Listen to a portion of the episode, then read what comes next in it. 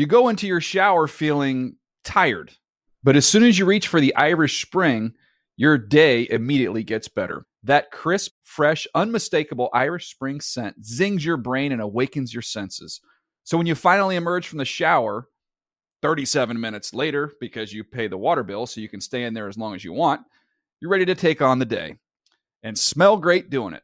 Irish Spring Body Wash and Bar Soap. Fresh, green, Irish. Shop now at a store near you.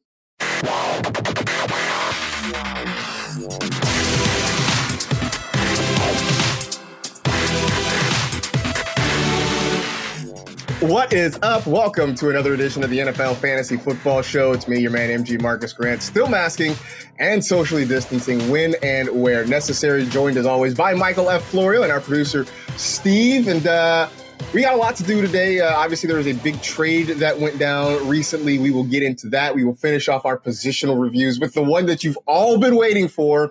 I just get, you know, I, I can't stop people from coming in my mentions, asking me when we're going to talk about tight ends. It's just, it's insane how much it happens. Uh, not at all. Um, so but we'll talk about that and uh, also a little bit of uh, fun video game talk at the end as well.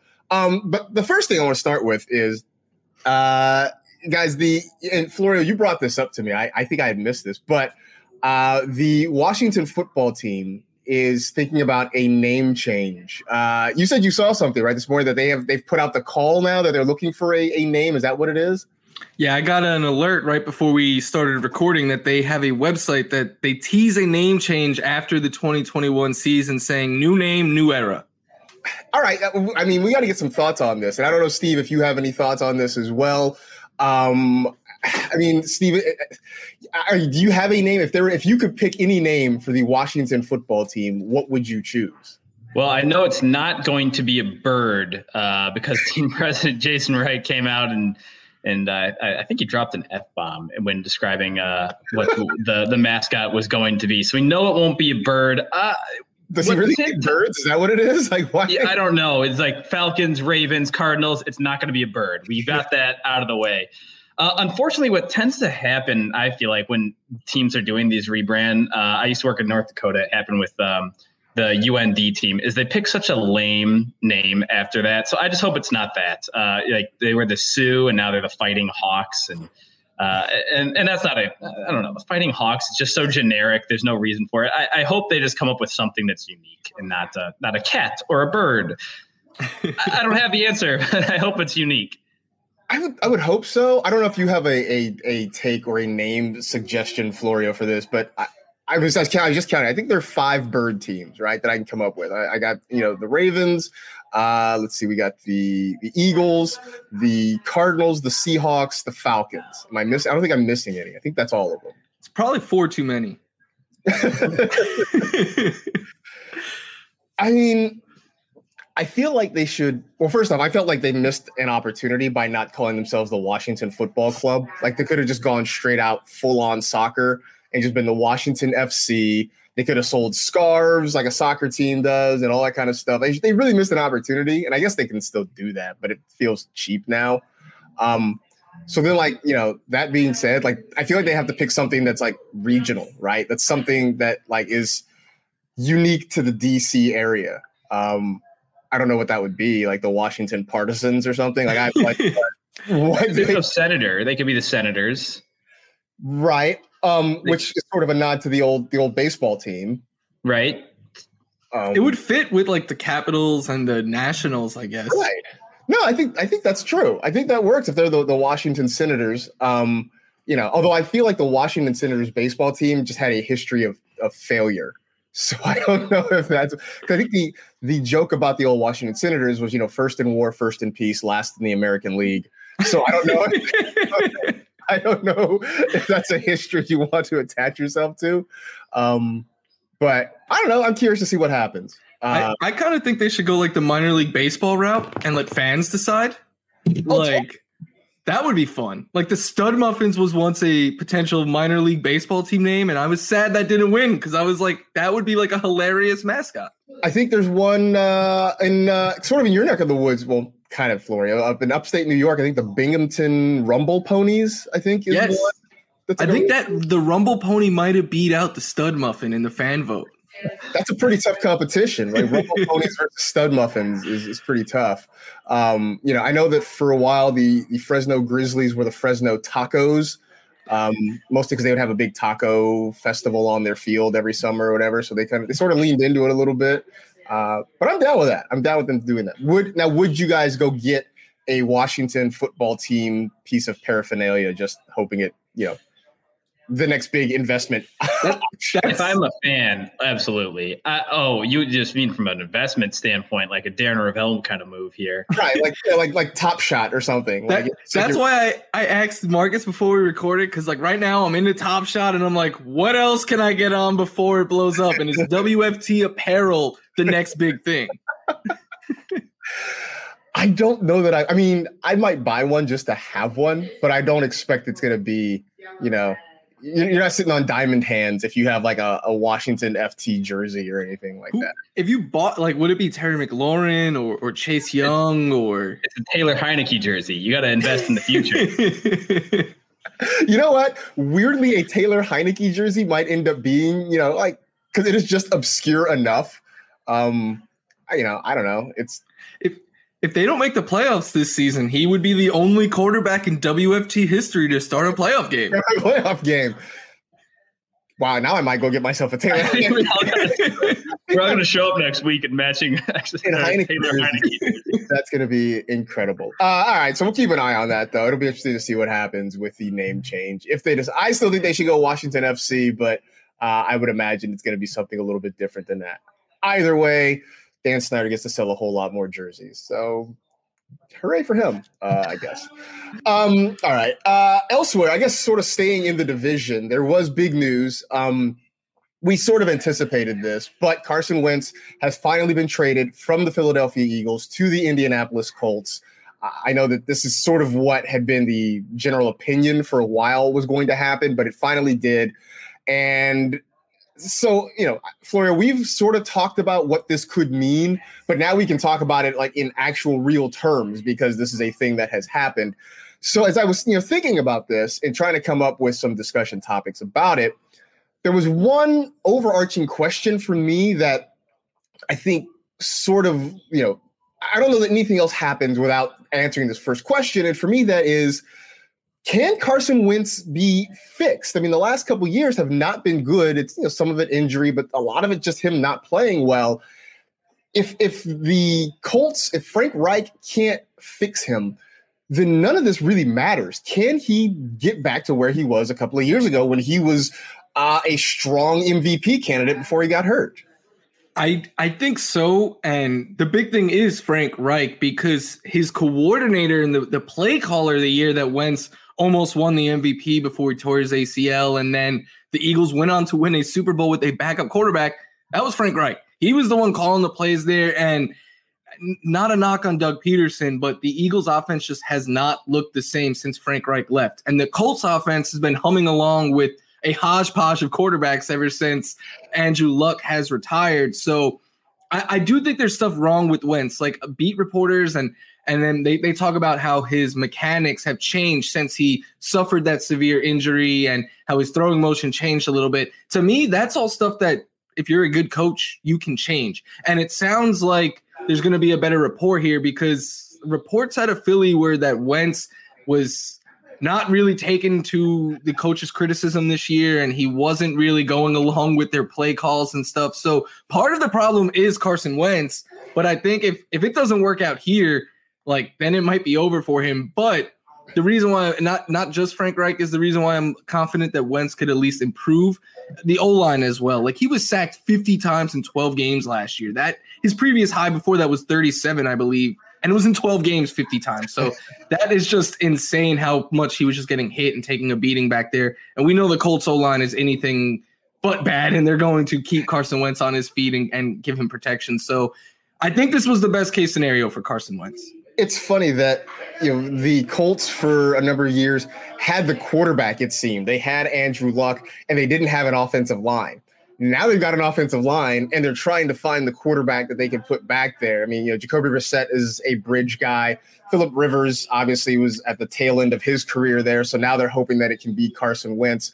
I think another thing that might help Wentz, honestly, is is people say this all the time, but a change of scenery and a change of locker room. And if you read the reports coming out of Philadelphia, it it looked like at least by the end, the locker room itself was very split on Carson Wentz. And I think some of it had to do with this feeling that the front office sort of catered to him a little bit too much, especially when he wasn't playing well. And I think there was uh, a general feeling of just discontent. And I think you know there were there were people who were still behind him. There are a lot of people who very much weren't and wanted to see Jalen Hurts get that opportunity. So now he goes to a place where he can start with a blank slate and he gets that fresh start and a chance to start over again. So maybe that also goes toward helping uh, when you've got a, a locker room that's sort of unified behind you being uh, the starting quarterback there. But again, if if it turns out that that whatever has happened to Carson Wentz is what is the norm now, uh, then I don't know that any of the rest of this is going to matter. But you know, let's let's keep going on the premise that Carson Wentz is going to be okay. Uh, you know, even if he's not an MVP candidate, that he's at least back to being uh, a a very uh, a viable quarterback, uh, a guy that can kind of move the football and, and score points. Does this make any of the Colts pass catchers more attractive to you in fantasy drafts? I think it makes the wide receivers more attractive, especially the one who will not give Carson Wentz his number. I love this, by the way. like Michael Pittman was like, he asked how attached I was to the number. I said I was pretty attached or whatever he said. And I was just like, that is awesome because too often players are just like, here you go, here's my number. And Michael Pittman was like, nah, I'm not, I'm not giving it up. But this is also, by the way, this is this is also this is not like you know Tom Brady coming in and Chris Godwin like you know giving up his number. This is like Carson Wentz who you know has been okay, but hasn't been you know spectacular so far. I love that after P- Pittman said the conversation after he said like, "Nah, I'm, I'm I like number 11." Wentz was like, "Yeah, I was thinking about changing anyway." That is like the most passive aggressive. Like, no, it's okay. You keep your number.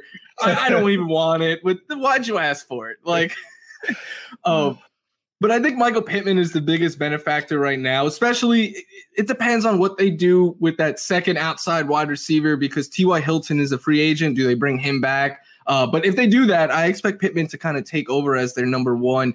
He showed a lot of flashes last year, and Marcus, he was a player that I know you liked coming into last year. I like his talent as well. I think that Philip Rivers, first it was a rookie year, weird year for rookies, but also Philip Rivers isn't the type of quarterback that is going to take as many shots downfield. He's not going to throw into tight windows as much. And he's more so going to like, he is one of the best at just like throwing in anticipation and allowing the receiver to like dive and, and catch the ball or something.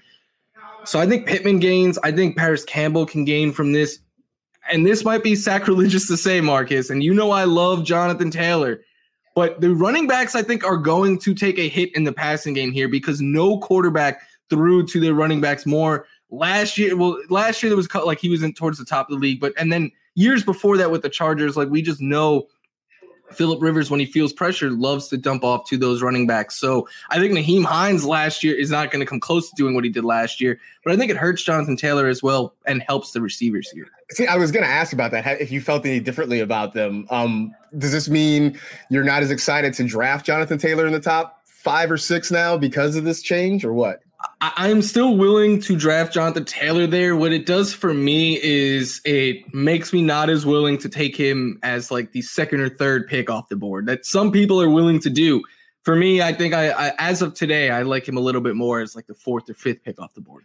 What I what I do like about the Colts pass catchers is that I don't think you have to risk a whole lot in draft capital to get them. Um, you know, I think I think there's still so much unknown about what Carson Wentz can be in this offense that whoever you're looking at, one, one, I, I would be surprised if T.Y. Hilton is back next year in Indianapolis. I think, you know, the, the price tag versus sort of the declining production, uh, especially with what they, they hope to have there. I don't, I don't know that he'll be back.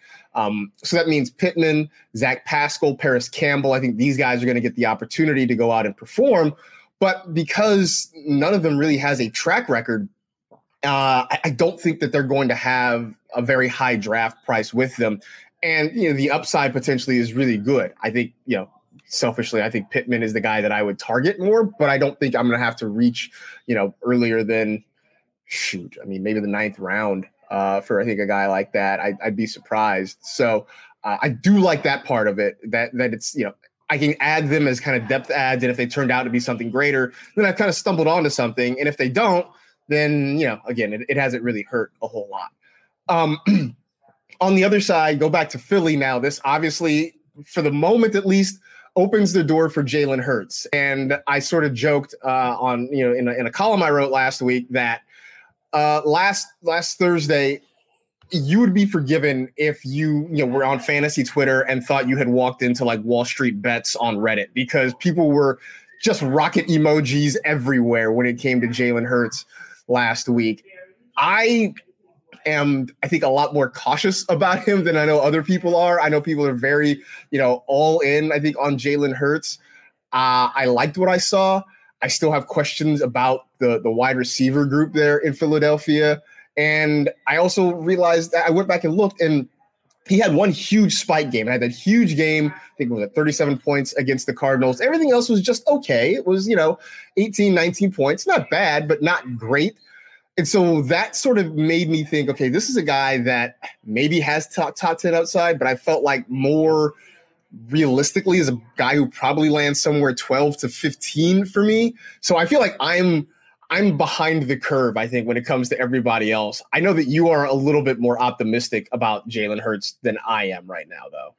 Yeah, I, am somewhere in between you and the rocket emojis. Like, I I saw people saying he's a top five fantasy quarterback, and I can't do that because I think the top eight or nine quarterbacks are so good and so proven that you would be making a mistake to take an unproven commodity over them. Uh, but I think once you get, and we know the obvious like top guys, but then to round out that top nine, I have like Aaron Rodgers uh, and Justin Herbert I would still take Justin Herbert over Jalen Hurts today.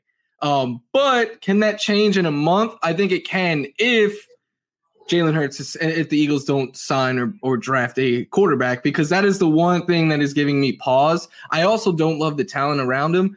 Um, but even if like Jalen Hurts a month from now is their starter, I'm not taking him over Dak or Watson or or Lamar or any of those quarterbacks. But I think he does go to belong over like Tom Brady and Matt Stafford. And if you Rodgers and Herbert, I think are an interesting one because of what he can just do with his legs. In four starts last year, he rushed for 272 yards. The only quarterback in NFL history to run for more yards in their first four starts was Lamar Jackson.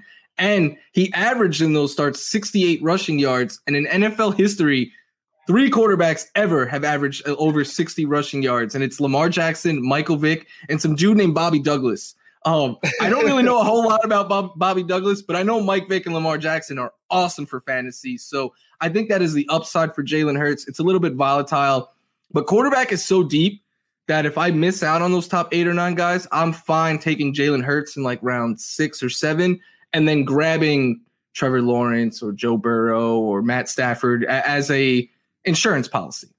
Bears fans know well. Bears fans of a certain age know Bobby Douglas. Uh, I mean, he is uh, you know he's currently 73 years old, so it, has been a while since he played uh, in the National Football League. Yeah, I like I said, I, I see the upside. I really do. And and you know, we always talk about looking for quarterbacks who can run the football. And and I thought at times he threw the ball effectively as well. There were also stretches though where uh, the offense looked stagnant, couldn't really get anything going, and and even Hurts himself was a little bit frustrated. So I, you know, I Godspeed for all those who are going to the moon and and really trying to get in early. I I tend to be a little bit more cautious, and so for that reason, I don't know that I could really you know. I guess some of it I know depends on what the draft price is, right? And I know you and I talked about this that if if we're still talking about him in you know round eight or later, then maybe I can consider it. If we're talking about having to reach into round six to get Jalen Hurts, then that's not that's not a move that, that I'm going to make. Um, the the one thing I hate with this Hurts situation is Philly saying they need to bring in competition for him because what was the whole last year? Like you drafted him to be like a Taysom Hill, and he beat out your franchise quarterback. like what more competition does he need? I mean that that to me says that they are not just confident in just handing him the job. And you know, there is still a chance that they draft somebody. They have the number six pick. I know it's sort of a weird spot because you figure, you know, obviously Lawrence is going to be gone.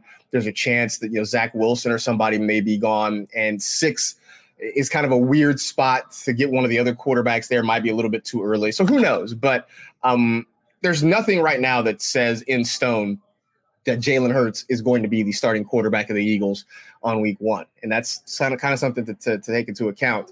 Uh, you also mentioned that you're not in love with any of the pass catchers there. And I completely understand that. They just released DeSean Jackson. Uh, the expectation is they're going to release Alshon Jeffery. And so that leaves you with what Jalen Reagor, who you know was underwhelming last year when he was on the field. Uh, you know, Travis Fulgham had flashes, but you know, he and Greg Ward, that's not a sustainable way to keep a wide receiver group going. Um, JJ Arcega Whiteside is looking like a bust after a couple of years right now. I mean, any of these guys, I guess Reagor's the one you take a shot at, but even then, I mean, how how long would you wait before you pull the trigger on Jalen Reagor? Yeah, not like I hmm. this receiving corps right now, where like where fantasy hype the last couple of years has gone to die. Like Jalen Reagor had so much hype. Arcega Whiteside came out with a lot of hype. Even Travis Fulgham in middle of the season last year had a lot of hype, and they all just flamed out and didn't live up to it. Jalen Reagor is the one that I would reach, and even like in early drafts right now, he's going in like the 10th round or so. So I think that's an, especially like a best ball of that. That's what I'm doing now if I'm doing drafts because no way am I doing drafts and I got to set waivers and stuff. But in a best ball league, I, I see the appeal of a Jalen Reagor because he is so explosive down the field. If there's any sort of chemistry there with Hurts or whoever could be throwing the ball in Philly, he can easily live up to expectation. But the thing is, I'm expecting them to bring someone in, like whether it be in free agency or the draft. Like if they're gonna trade Zach Ertz and, and cut uh Djax and Alshon and move on from all these old aging players, like you still need to bring pieces in. So uh, I, I think the the Philly top pass catcher might not even be on their roster as of today. You know, if you're Jalen Reagor, and I guess if you're an Eagles fan, you either hope that Reagor really picks it up in the next year or two, or that Justin Jefferson's rookie year was just a mirage. Because man, that's gonna be rough if if Justin Jefferson turns out to be a stud for the next decade, and and Reagor is not uh, what they thought and he could be. If any fantasy person was running the Eagles, they would have Justin Jefferson today. Yep, pretty much. That's that's pretty much I think uh, spot on right there. Um. So now we've seen we've seen Matt Stafford and Jared Goff traded for one another with some picks thrown in. We've seen Carson Wentz traded. Do you think this has any bearing on what happens with Deshaun Watson in the next weeks or months?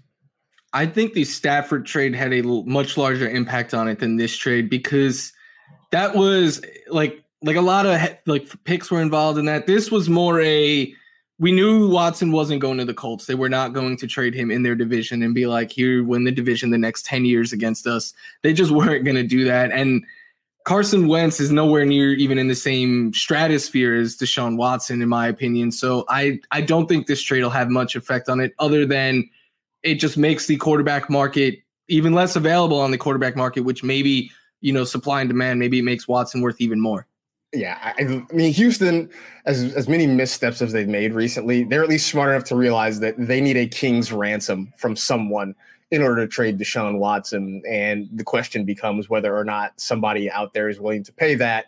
Uh, you know, I know that the 49ers and the Broncos are reported to be heavily involved, and whether or not either team is interested in sort of making that move, uh, we'll see. So who knows? All right, that gets us to the end of our positional recaps here. I mean, unless we want to be silly enough to do defenses and, and kickers, but I don't. I don't think we do. Uh, I see you shaking, shaking, your head, so I'm going to go with no, uh, and I agree. So let's let's just finish this up with tight ends here. Um, which, by the way, if you haven't checked it out already, Florio put out his top 12 tight end rankings. You can find that uh, on NFL.com. So go check those out. And so we'll start here with where we started with all the other positions here. Who who was your biggest? You, you feel like your biggest hit uh, at the tight end position? Which, look, I get a big, big hit at tight end might not necessarily seem spectacular, but who do you feel like you kind of got right? So that's exactly how I, I wrote down. Like, were there any hits outside of the uh, uh Waller and Kelce? Unless you were on like, let's draft all of them. But uh TJ Hockenson, maybe, but I wasn't. I was more on Noah Fant than I was on Hockenson. so I'm not going to take credit for that as a hit. I think the hits, and Marcus, you're going to laugh at the names I put in these hits because I said even the hits were super frustrating. Like Gronk finished tight end eight, Hayden Hurst finished tight end 10, Mike Gesicki finished tight end seven. I think if you looked at the beginning of the year where they were ranked and where they finished at the end of the year, those three would classify as hits. If you had any of those three, you know that they were anything but. Right. I think that's sort of the thing. Like I, you know, for at least half the year, I felt like I was big on I hit on Jonnu Smith. I was big on him in the offseason. And the first half of the year, everything worked out great. The back half of the year, we saw a lot more, you know, like Anthony Firkser getting involved and that sort of thing. And so that sort of fell apart. I was big on Hayden Hurst, and you're right. He does finish technically as a top 10 tight end, but it was a miserable ride trying to get there. The same with Mike Gesicki. I mean, you know, he was another late round guy that I took shots at, and he does finish in the top 10, but uh, you know, with with those kind of guys, I feel like it was less about what they did and just more a statement on the general state of the position. Um, so that being said, uh, I feel like you know coming up with misses is a whole lot easier. I, am I'm, I'm going to ask. I know what your answer is going to be, but I'm going to ask who was your who was your big tight end miss this year?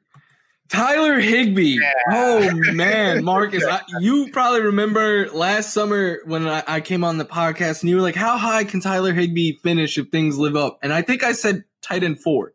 Yeah, and that was because yeah, the, the big three, and I said he could have been right after that. That would have that was a huge mistake. And I I remember after week two when he had those three touchdowns, I tweeted out like Tyler Higbee, you beast, and I felt great. I was like, oh man, he's gonna live up to expectations.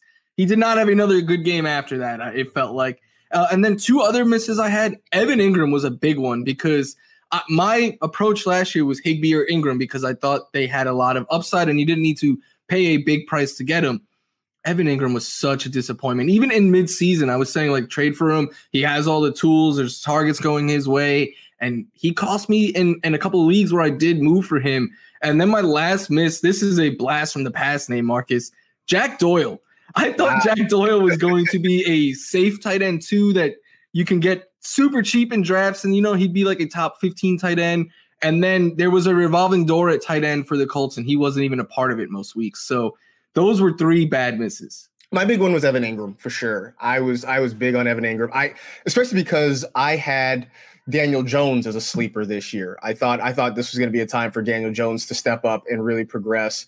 And I felt like okay, if Jones takes a step forward, the guy who's going to benefit the most is probably going to be Evan Engram. And well, as such, uh, Daniel Jones didn't really take a big step forward. Evan Engram really struggled most of the year. Uh, you know, a lot. I know for look, I mean, you, you, sat here for some of these shows where we talked to our old friend Eddie Murphy, and you know he was frustrated with you know Evan Engram drops or fumbles or just the the Giants' general inability to consistently produce anything.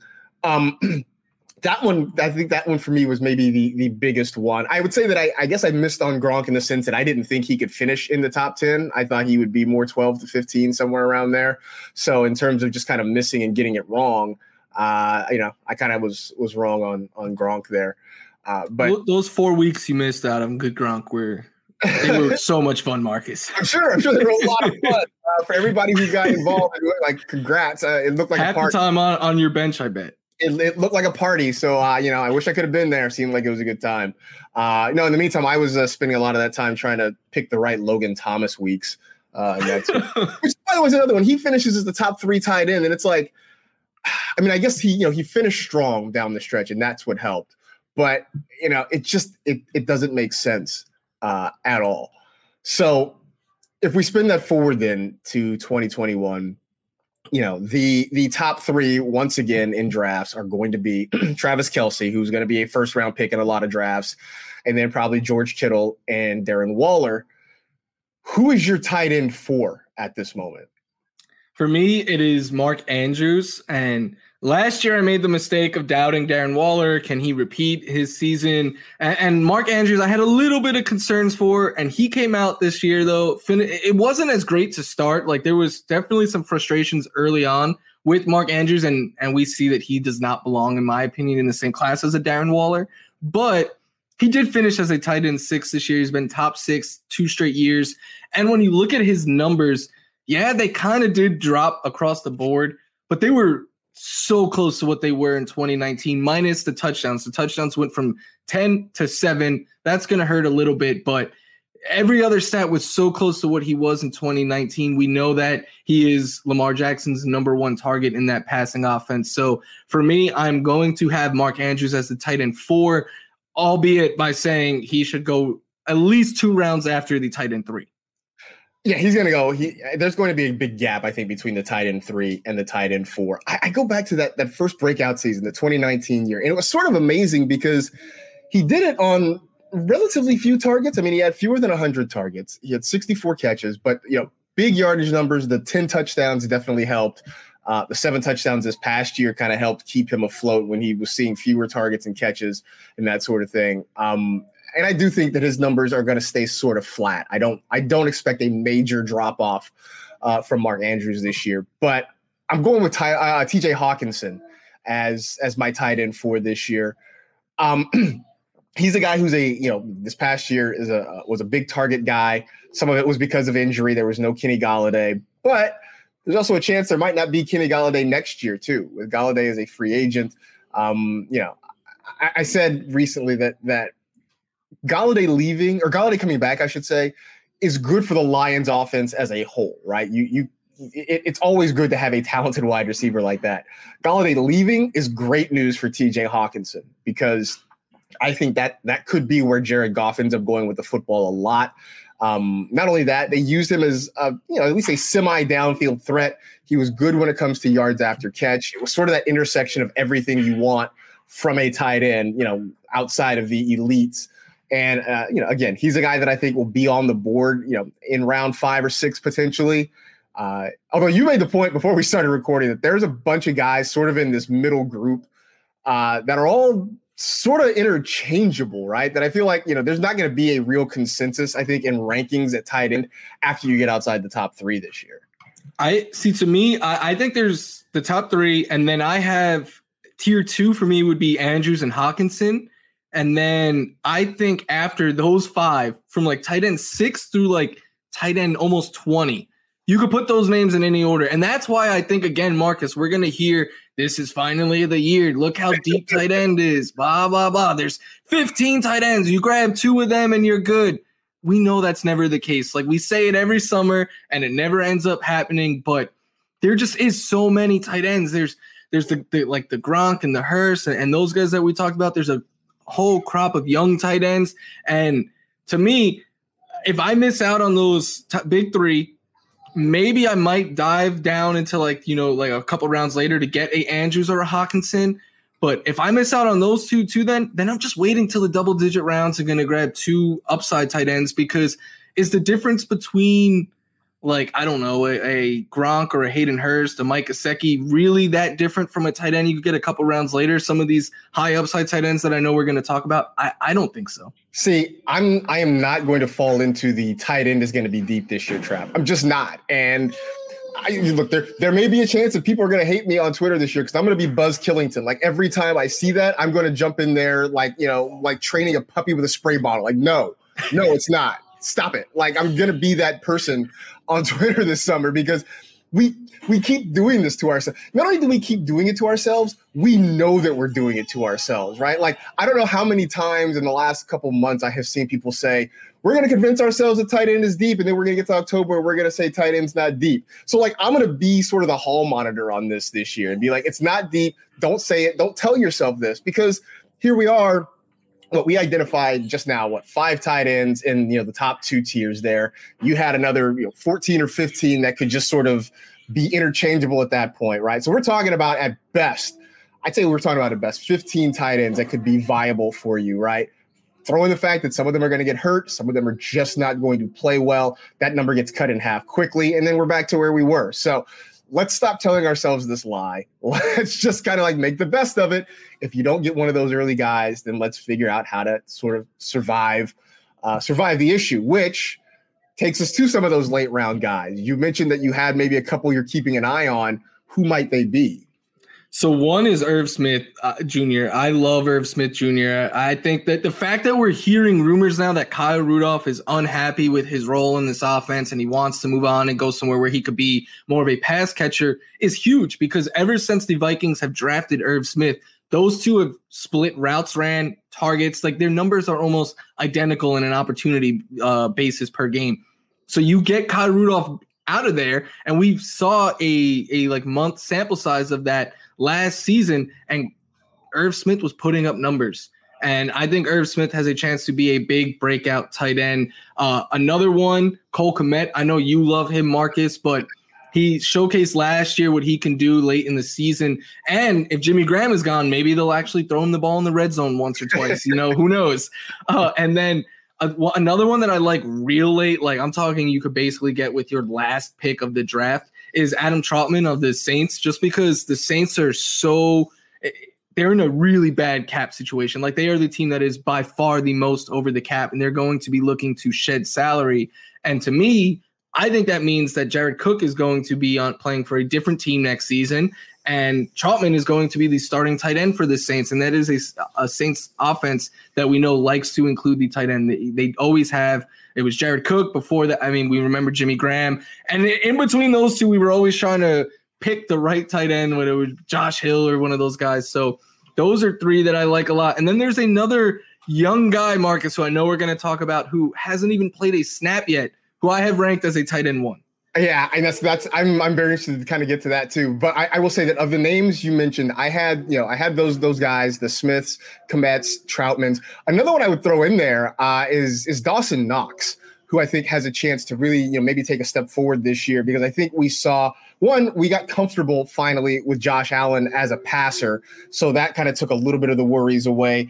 Um, you know he's he's fairly young; he won't be 25 until midway through this season and he started to get more involved in the passing game late in the year, going through the playoffs. So it, it looked as though Allen was looking his way a little bit more. So uh, I think I think there's a lot to be excited about with Dawson Knox there. I also, as I was you know writing about some some young tight ends, or I shouldn't say young, but upside tight ends, I guess late round tight ends. Uh, I might have talked myself into Chris Herndon at least a little bit. Um, I know it feels like we've been talking about Chris Herndon forever. He's not even 25 yet. It just it feels like he's been in the league uh, for a long time. Like I feel like you know he might have come in the league with like you know Kyle Rudolph or something like that, but he's not that old. Uh, and so, you know, depending on what happens, you know, with the Jets offense, who the quarterback's going to be, and, and all that sort of stuff, um, maybe maybe the Chris Herndon dream can actually come true, uh, at least partially this year. I don't know, um, but that does bring us to Kyle Pitts, who, if you follow, you know, anybody who follows the draft, um, he's the one name at the tight end position that keeps just jumping out, and and people are saying that he's he's ready to come in and not just start uh, in week one, but be a playmaker in week one. That's not the norm at the tight end position, but there's a lot of excitement about this guy. You have him in your your top what 12 tight ends this year. You are you are really excited about him as well right now. Yeah, I am. And, and I don't want to say like I'm a, a scout or a film grinder or anything like that, but everything I've seen from Kyle Pitts has just been great. And, and I know the knock on him is his blocking. And Marcus, uh, I'll straight up say for fantasy, who cares? Like to me, that just means all right, whichever team invests very highly in him is gonna let him run more routes, and that's what leads to fantasy points. But I've even watched some breakdowns and like people are like, no, his blocking is better than he gets credit for, and and it gets blown out of proportion a lot of the times. But looking into him, he is 6'6, 240 pounds. We'll get an official listing at his pro day, but that's what he is listed as right now, with 4.6 40 speed. That is bigger than Draymond Green. Uh, he gets comped to Dez Bryant a lot. That is bigger than Dez Bryant. I looked at, and the only comparable that I found was Darren Waller. He who is 6'6, 256 and ran a 446. Like, yes, Darren Waller may be a little bit bigger and more athletic than Kyle Pitts, but they're like kind of like the pointing Spider-Man gif. and I think if any team is going to invest a top 15 pick into maybe even top 10, they're going to look to get him the ball right away. And I know rookie tight ends have disappointed for the last decade plus. Like I, I went back and found it there's two tight ends who have scored enough points to be a tight end one in their rookie season. Gronk and uh, I, I forget the second one. It was another proven tight end. Um, but Kyle Pitts, I think, is going to be like the next Kelce, the next Darren Waller. Like I think he has all of the tools to fit into that, and that's why I, I would take him as a top 12 tight end. Although Marcus, I will say my fear is that come August, he's the sixth tight end off the board. That yeah, you, you might be right, and, and that would be a little bit too spicy for me. Um, I I mean, I, I don't know what I don't know what to make of him yet. I mean, I know that the excitement is there, the hype is there. I would think that at some point I will probably, you know, draft him somewhere along the line, provided the the draft price is not too high. Um, but yeah, I still just have this this feeling of first year tight ends generally have a, a longer learning curve. And look, maybe it is, maybe it will be different. Maybe it will be a situation like you said, where whoever drafts him understands, you know, what his strengths and what his weaknesses are, and they play to his strengths a little bit more uh, and allow him to kind of be one of those guys.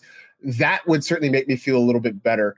Um, but you know, I just I we all know the history of first round tight ends, and I don't think it's anything because you know, like I don't think it's because guys are not talented. I just think it's because what is asked of them at the NFL level is a lot different than what's asked of them uh, at the college level. But I know the I, hype there. Yeah. I found the other name. Yes. The best rookie tight end in the last decade. Mm-hmm. Evan Engram.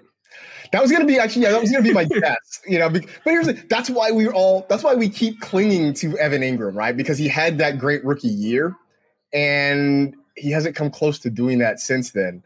So you know, I don't know this is this a make it or make or break year for Evan Engram, at least fantasy wise? Like if it doesn't happen this year, is it just you know, is it just not gonna happen now? I I think so. I think for it's a make at least in my mind, it's a make or break year for two tight ends because I can't just keep getting drawn into what they did as rookies and and sit, telling myself, oh well, they have so much upside. It's Ingram and it's Hunter Henry. Yeah, yeah. I, I think I was I was a big Hunter Henry fan from the moment he was drafted, and I you know I gave it a couple years. Antonio Gates was there at first, so we knew he was going to share time. Then he got hurt, and it just you know it just hasn't really happened. And I think you know I, I don't know what, what happens with him. I think he hits free agency, I believe, this year. Um, so we'll see what happens where he goes if he stays with the Chargers or not. But uh, I am I'm sort of with you that I think I'm I'm fading Hunter Henry now. Um, I reserve the right to change that if he lands in what I think is a favorable spot. Uh, which, by the way, let's let's let's say this: Hunter Henry goes to say Indianapolis, where Carson Wentz has been pretty good at getting the ball to tight ends. But does does that get you more excited about Hunter Henry? Yeah, because last season the only quarterback that threw to tight ends more was Patrick Mahomes, and I mean he is Travis Kelce, so right. who blames him? Uh, but yeah, and Carson Wentz, I, I know it, it, kind of is a personnel thing because they had Zach Ertz for so long, but that's a staple of his game since he's come to the NFL, throwing to the tight end. So and and the Colts, while they didn't have a tight end last year, were heavily involving, especially in the red zone, their three tight ends. So I, I think that would be a really good landing spot for Henry, and that would get me sucked back in. Um, I did want to, one tight end that I have, I've ranked him as a top 12, but I have basically no interest in drafting him is Big Bob Tonyan. He was he was averaging 3.7 targets per game last year. Yeah, what what happened last year definitely feels like a mirage with him. Um, I mean, 11 touchdowns. When you say when you say Travis Kelce had 11 touchdowns, you're like, yeah, he can do that again you say Robert Tonyan had 11 touchdowns. I'm sort of like, yeah, that that doesn't seem like it. like you know, so, so I I'm curious to see where people draft him because I do think that I think a lot of people are going to be very hands off with uh, Robert Tonyan this year just because it just doesn't it doesn't feel sustainable uh, for a guy that had 52 catches and fewer than 600 receiving yards. It just doesn't feel like another top five finish uh, is possible for him. Um, all right, so there you go. So there's your takeaway: tight end, not deep, get one early, or uh, you know, pay the penalty or something like that. Um, so uh, as we finish up, I, I saw over the weekend that uh, the Legend of Zelda uh, turned 35. Uh, turns 35 this year, which I thought about it, and I'm like, Link, the the video game character Link, has been on this earth longer than you, Florio. Um, which is crazy. right? He has been around longer than you have. Um, but and it's funny that I guess Nintendo has not properly celebrated it. And so the fans have gone out and they've done a lot to kind of celebrate the, the fact that this game has survived and and you know expanded, the world has expanded for so long. But it did make me think of um, which non-sports video games did you love that were your go-to? Uh, you know, I, we can sit here talking about sports games like all day, but like outside of sports video games, were there any that you just felt like, you know, that was your jam? That was the one you always wanted to play? Yeah, as a kid, I was a huge Nintendo fan. Like I, I played the Mario games all the time. Uh, I like Donkey Kong. I love. I got really addicted to Animal Crossing when I was like 10 years old, which is basically like Nintendo's version of The Sims almost. And I just like got fully dove. I like every day for like a year, over a year. I played that game. Um, but now that I'm older, my go-to game is Gears of War on Xbox. Um, okay. but I still I still have to switch and I play like Mario Kart and Super Smash Brothers. Uh, I play it with my fiance, who I will admit is much better than me in those games. So did you get back into Animal Crossing like recently? Because I know that with the pandemic, people were like really heavy into Animal Crossing. Did you did you go back to it?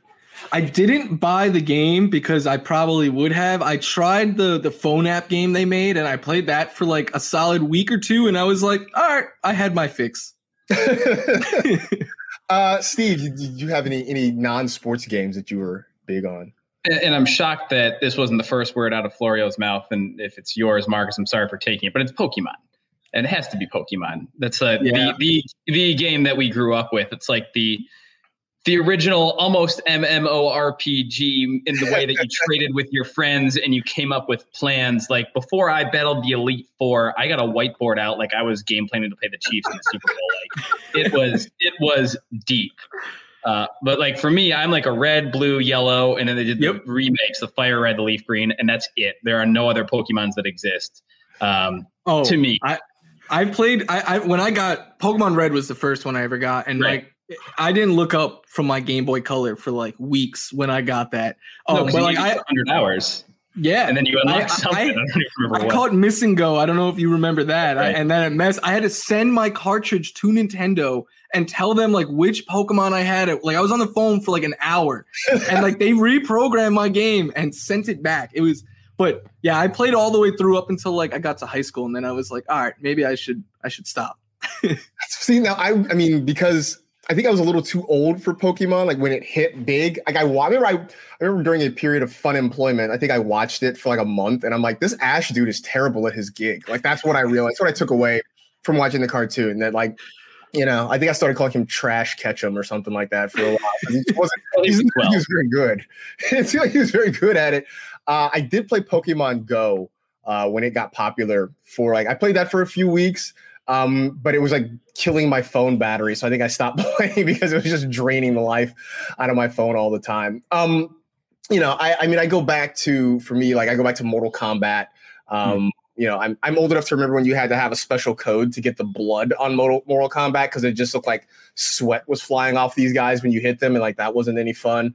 Um, you know, because I grew up on Nintendo. I mean, I grew up on Zelda. I grew up on like Contra and stuff like that. I think when I got to you know, I think when I got to play, that time I got to PlayStation, I was mostly uh mostly sports games, but I think I had like a you know Star Wars Rebel Assault uh that I was really big on that I played a lot of uh stuff like that. I have not I have faded from gaming a little bit uh in recent years. Um you know, part of it was being broke for a while because then I was like, I, you know, if you're broke, you don't have money to spend on games.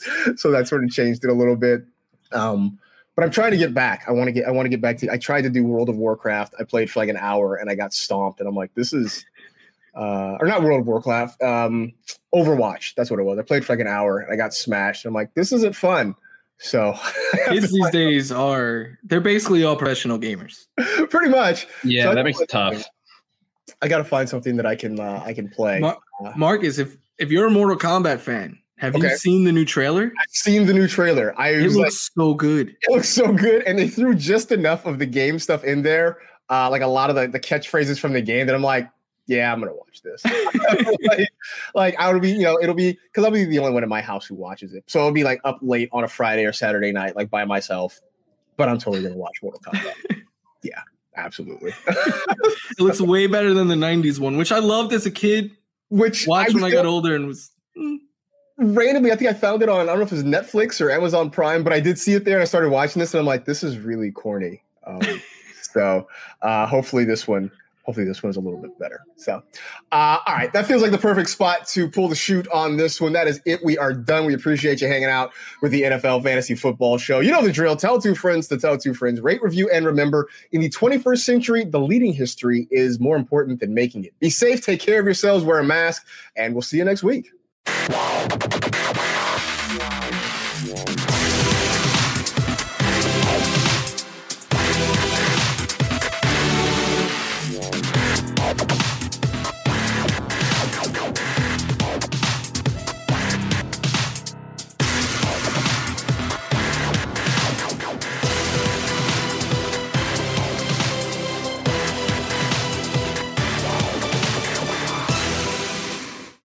You go into your shower feeling tired, but as soon as you reach for the Irish Spring, your day immediately gets better. That crisp, fresh, unmistakable Irish Spring scent zings your brain and awakens your senses.